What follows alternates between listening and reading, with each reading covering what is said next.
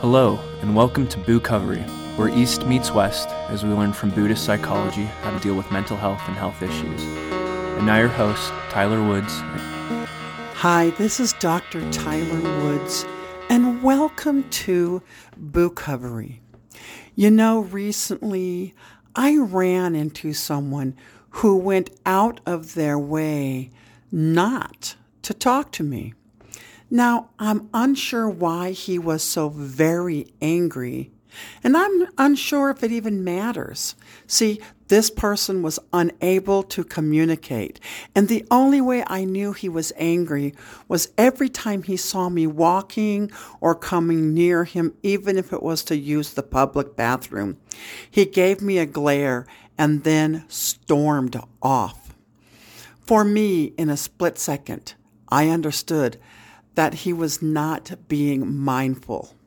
You see, mindfulness means being present with what you're doing while you're doing it with a non judgmental attitude. Not only is mindfulness a formal practice of meditation, it can also be the way one is engaged in communication. Sadly, he did not have any mindfulness just the intent to create negativity. Now, being mindful in communication is a real time, gentle, present moment, non judgmental listening and hearing event.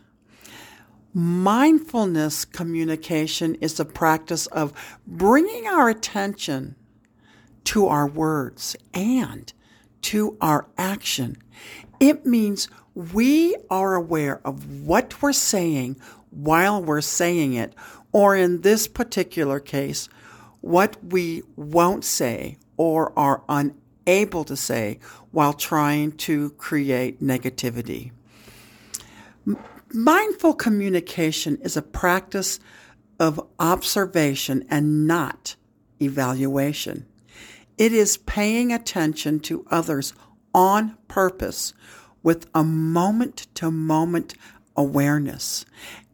And because it's a learned skill, anyone can apply this to his or her lives if they choose. The art of mindfulness, paying attention. Now, this man did not offend me. Rather, he was a great vessel for me to have compassion for him. For me, I even smiled each time he glared and stormed off, trying to send him a cooling light to tame his anger since he was clearly attached to it. And I thought perhaps a cooling of the mind would be a kind gesture. His behavior allowed me to spend time to think about communication. And at first I thought it was because men are angrier than women. However, that is not the case men are, on the average, more outwardly aggressive than women. And so it might seem like they are angrier. However, this does not appear to be the case because research has consistently found that women experience anger as frequently and as intensely as men. So there goes that myth. No, the reason men seem so much angrier is because women are far better communicators. We begin communicating, well, we all do, men and women begin communicating before we're even aware of ourselves as human beings, let alone if we're a man or a woman. Our minds are hardwired to communicate, and our natural ability expresses ideas, wants, and needs, and it's our evolutionary trait. Now, men tend to be short and right to the fact, or in his case, unable to communicate at all. Um, women, on the other hand, tend to be more outspoken and communicate, not better than, but different than. Studies have shown that women are wired with one set of wants and needs in terms of communication, and men are wired with another. You see, women tend to be more emotional. For example, men learn not to cry, and the message is act like a man. Well, the problem in society is um, we have to come come to terms that men behave in a masculine way because they are striving to fix things. Their conversational goals are dominance and positive results. They place a large value on their end goal and their independence.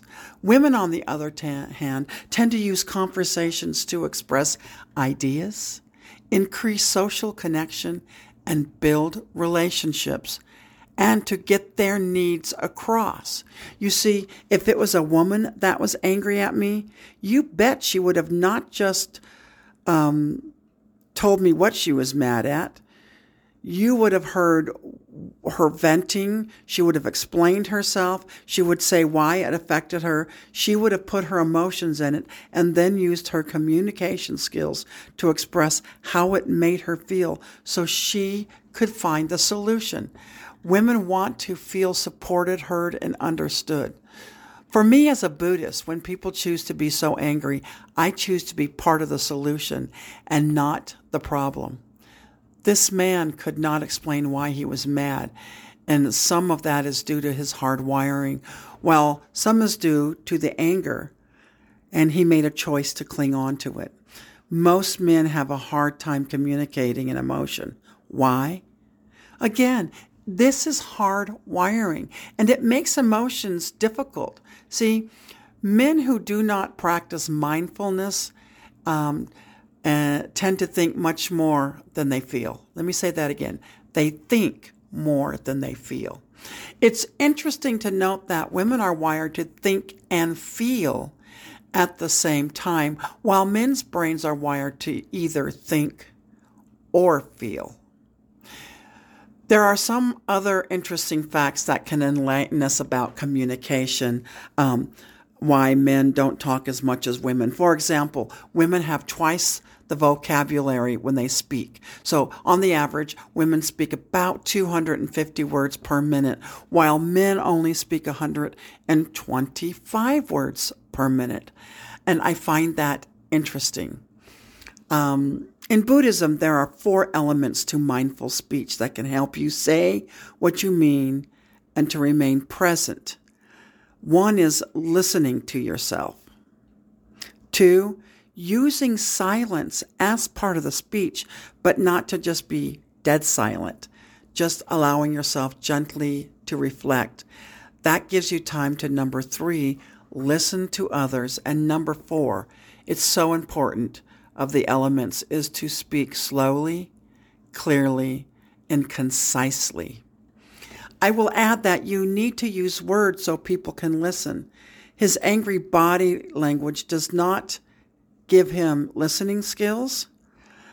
Um, clearly, he does not practice any of the four elements, but he needed to let me know how angry he was. And for me, it was an opportunity to use compassion because I can wear compassion as a shield to protect me from anger like that. You see, I always see angry people like this man as a teachable moment. Even if someone is not communicating with me, I stop and look for the teachable moment. Things like, um, I shouldn't approach this person if they're that angry and stomping off. I should wait until they're calmed down. Also, when it does come time to uh, approaching him to remember to listen. We all need to learn to listen and not interrupt. You can't listen and interrupt at the same time. So people who interrupt do so for a variety of reasons. Few of those reasons bring any value to enhance a conversation. And we want to be able to use our words to enhance conversation. So some interrupt because they're not listening. And interrupting can be a rude, habit.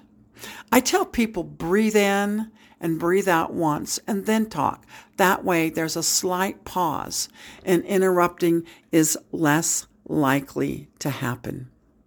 Communication is a foundation of our society. It is the most important and effective tool we have, and communication is a two way process as it involves both the sending and receiving of information.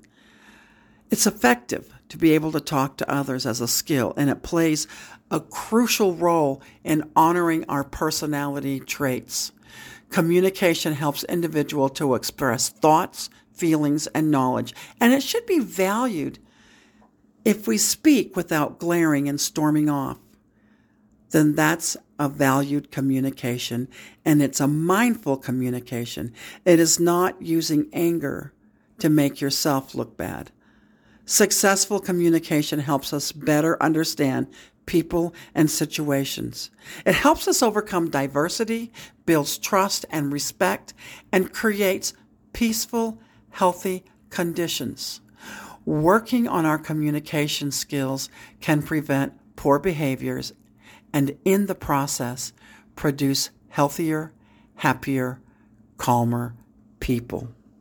I've enjoyed talking about Buddhism and communication today, and for now, this is Tyler Wood saying, walk in peace.